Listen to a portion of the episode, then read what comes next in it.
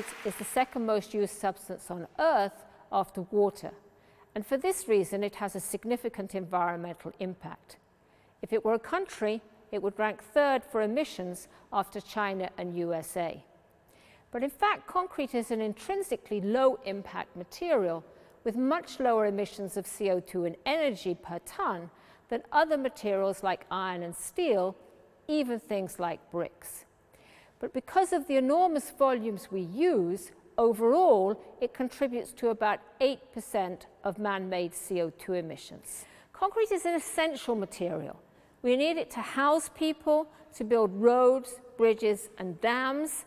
So we can't do without it, but we can significantly reduce its carbon footprint. Concrete is held together by cement, and cement we use today, called Portland cement, is made by heating together a combination of limestone and clay at a temperature of 1450 degrees Celsius.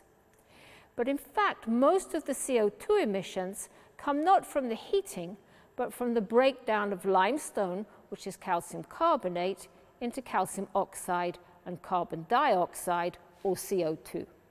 Now, we can't do without this component altogether because nothing else is so efficient at holding stuff together. But we can replace a large proportion of it with other materials with lighter carbon footprint. Many colleagues are looking for solutions. And here in Switzerland, we have found that clays produce very reactive materials when they're calcined. That's to say heated to around 800 degrees Celsius significantly lower than the 1450 needed to produce cement. But more importantly, there's no CO2 emissions from the decomposition of limestone. We then take this calcined clay and we add a bit of limestone, but this time not heated, so no CO2 emissions, and some cement, and this combination of limestone, calcined clay, and cement we call LC3. Now this LC3 here has the same properties as Portland cement. It can be produced with the same equipment and processes and used in the same way, but has up to 40% lower CO2 emissions. And this was demonstrated in this house we built near Jhansi in India, where we could save more than 15 tons of CO2 which was 30 to 40% compared to existing materials.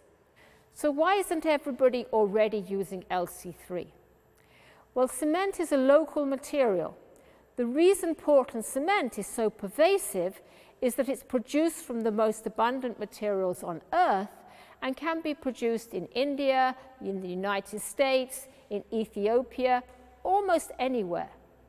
And we have to work with people locally to find the best combination of materials to make LC3. We have already done full-scale trials in India and Cuba.